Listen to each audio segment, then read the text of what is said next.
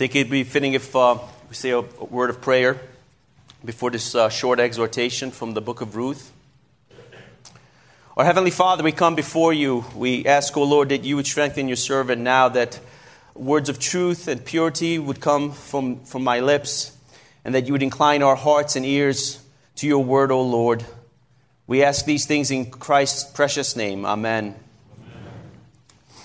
One commentator summarizes the book of Ruth as, and I quote, a Hebrew short story told with consummate skill. Among historical narratives in Scripture, it is unexcelled in its compactness, vividness, warmth, beauty, and dramatic effectiveness. An exquisitely wrought jewel of Hebrew narrative art. End quote. The book of Ruth continues to be a favorite redemptive historical story of the church and many individual Christians. A story of love and loyalty, a story of being far off and of famine and being near and of fullness. It is especially beautiful work when one considers, in the light of New Testament theology, that in Christ Jesus, the archetypal kinsman redeemer, we who once were far off have been brought near. The book of Ruth is a most wonderful Old Testament precipitation of the gospel. In the lives and actions of the characters, we find image the story of redemption and fullness. In its historical context, the story takes place during the period of Judges, a very turbulent and uncertain time a period in Israel's history filled with apostasy and injustice, a time when, in the concluding words of Judges, everyone did what was right in his own eyes. In the wider geopolitical context, we should note that Moab, modern day Jordan, is located directly east and opposite of the Dead Sea, which is, as you know, is east of the kingdom of Judah. They were the sworn, sworn and despised enemy of the Jews. This is a very rich story with many ways of reading it. In fact, we will certainly not do it justice or could possibly plumb its depths and mine its riches in this short exhortation. Arguably, the backbone of the understanding of the weightiness of the story is the cultural context of a deeply patriarchal society. It cannot be overstated that without a husband or sons, a woman of antiquity was worthless. In fact, less than worthless. She might as well be dead. With a few exceptions, women of the time derived their identity and worth from the men in their lives. In the most acute way, unprotected widows are voiceless voids without rights, hopes and prospects often neglected and prone for abuse. As one scholar puts it, rights and protection women in the West naturally assume are completely absent for Naomi and her daughter in law. Anyone can abuse them with impunity since there is no male to defend them against an assailant. Their future is frightening, promising only poverty, vulnerability, and misery. End quote. We know as much from the story when Boaz says in chapter 2, verses 8 through 9, then Boaz said to Ruth, Now listen, my daughter, do not go to glean in another field or leave this one, but keep, keep close to my young woman. Let your eyes be on the field that they are reaping, and go after them. I have not charged the young men not to touch you, he asked the question. So I make a particular point of this because Naomi's condition of good as dead, especially helpful in tracing the absolute direness of our own predicament before God. As Paul to the Ephesians states, even when we were dead in our trespasses, God made us alive together with Christ. By grace you have been saved, and raised us up with him, and seated us with him in the heavenly places in Christ Jesus, so that in the coming ages he might show the immeasurable riches of his grace and kindness towards us in Christ Jesus. For by grace you have been saved through faith, and this is not your own doing, it is the gift of God. It is this heavenly reality which is the gravitational center of the story of Naomi and Ruth. All hopes of safety, security, and relative comfort, in fact, were not existent for Naomi. We are told that in the days when the judges ruled, there was a famine in the land. A man named Elimelech, whose name means, My God is King, leaves the house of bread, for that is what Bethlehem means, took for greener pastures outside of the promised land on account of the famine. I hope you appreciate the irony of this beginning. He takes with him his wife, Naomi, and his two sons. Sometime later, Elimelech dies. Then both of his sons take Moabite wives. A decade later, both sons die. By this time, we are told that the Lord had visited his people and had given them food. Naomi decides to return to Bethlehem. So, with the span of eight verses, Naomi, who left full, though on an empty stomach, returns home completely emptied out. So, this, is a, this sets the stage for the rest of the story.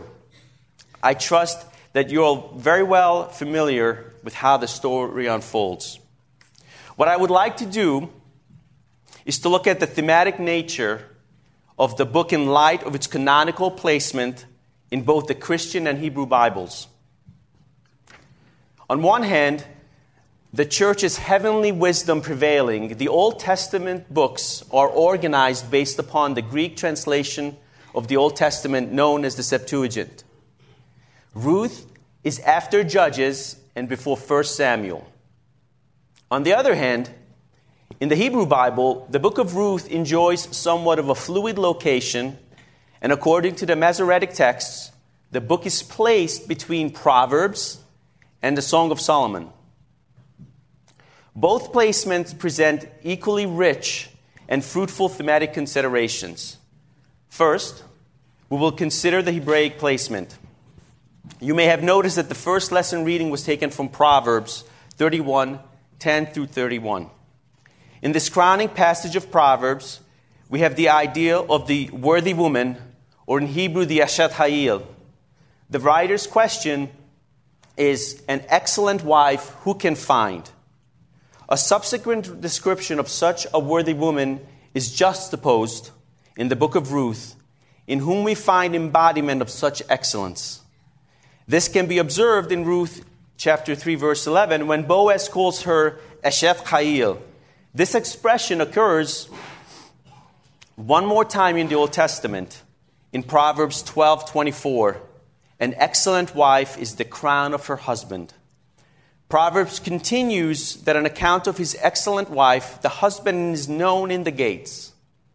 Boaz in chapter 3:11 continues to praise Ruth, that all the gates of the people will praise her, which exactly what takes place in chapter 4 verse 11 where it says then all the people who were at the gates, and the elders said, We are witnesses. May the Lord make the woman who is coming into your house like Rachel and Leah, who together built up the house of Israel.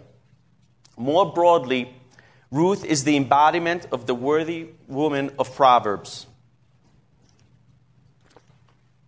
Ruth practices kindness, spoken of Proverbs 31:26. There is kindness or hesed on display. Ruth clings to her mother in law beyond all hope of joy and fullness when she makes a glorious profession of faith, where she says, For where you go, I will go, and where you lodge, I will lodge. Your people shall be my people, and your God, my God. The ultimate culmination of kindness is when Ruth provides a son to Naomi by kinsman redeemer Boaz. We should not overlook that God's kindness is on the most extravagant display by presenting the law in the principles of Hesed. The book of Ruth teaches us, as it taught Naomi, that God's abounding and great love is unmerited and enduring. It is costly love, secured for the believer by the blood of the incarnate Son of God. For he so loved the world that he sent his only begotten Son. Now, the book ends with redemption, marriage, and conception. And in the Hebrew Bible, it immediately leads into the Song of Songs, which some theologians have observed as a message of what a rock solid marital commitment should be. To the Greek mind in the Septuagint, we see the chronological placement of the book to focus on tracing the lineage of the messianic kingship. The placement of the book serves as the linchpin between the years of the judges and the reigns of kings. Though not a king, Boaz has a, a prominent pedigree. His grandfather, Nahshon, was the commanding general of Judah and third in line after Moses and Aaron. Of course, we know from the story that he is the great grandfather of King David, and by extension of Jesus, the King of Kings. Without regal title, he is every bit what we would expect a king to be wise, discerning, righteous, humble, just, and kind unto mercy. While in those days there were no king in Israel, and everyone did what was right in his own eyes, we find Boaz doing what is right in the eyes of God. In Boaz, we encounter a man who goes above and beyond the requirements of the law. He practices Hesed. There's consideration on part of Boaz, excuse me, there's con- uh, condescension on the part of Boaz, reminiscent of Christ. Boaz pulls all the strings.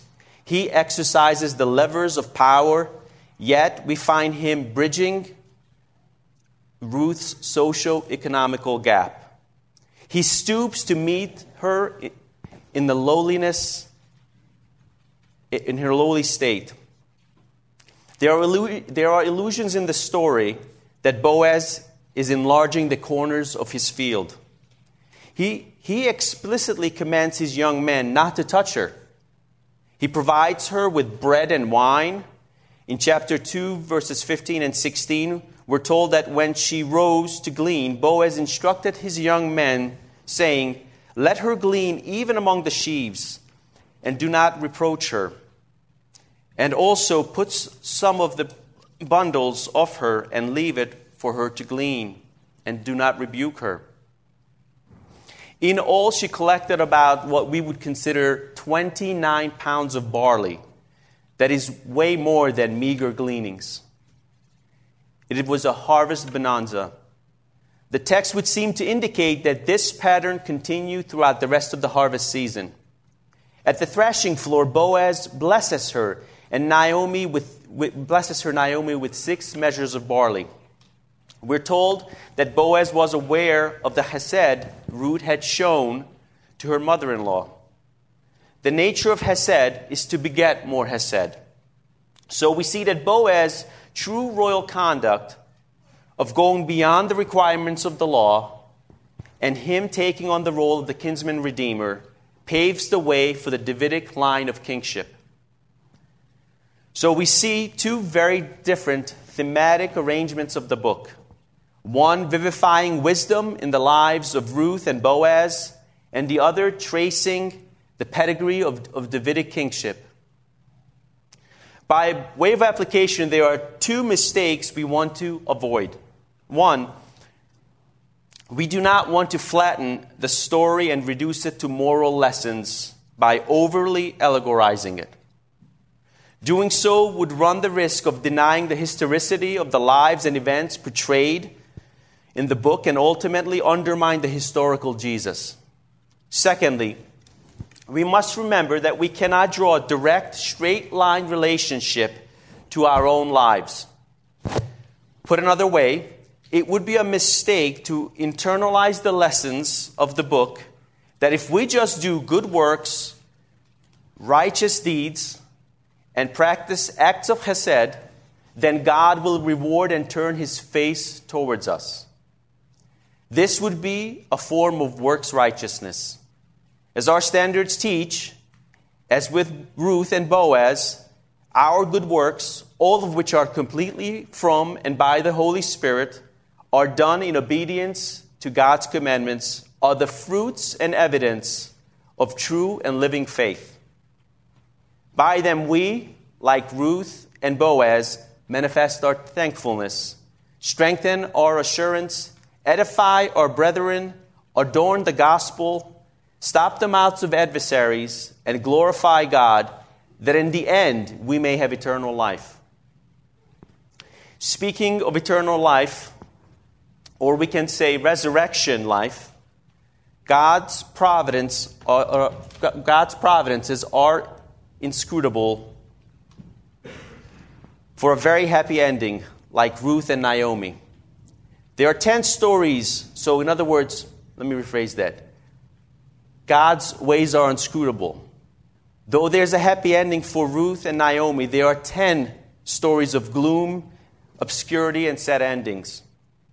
Christian, take heart in knowing that God the Father has shown his unmatched hesed in Jesus, the first fruits of resurrection life, and therefore look forward to that great day when he will wipe away every tear from their eyes, and death shall, death shall be no more. Neither shall be mourning, nor crying, nor pain anymore. You have been made a new creation in Christ. Do what you are, redeemed and holy.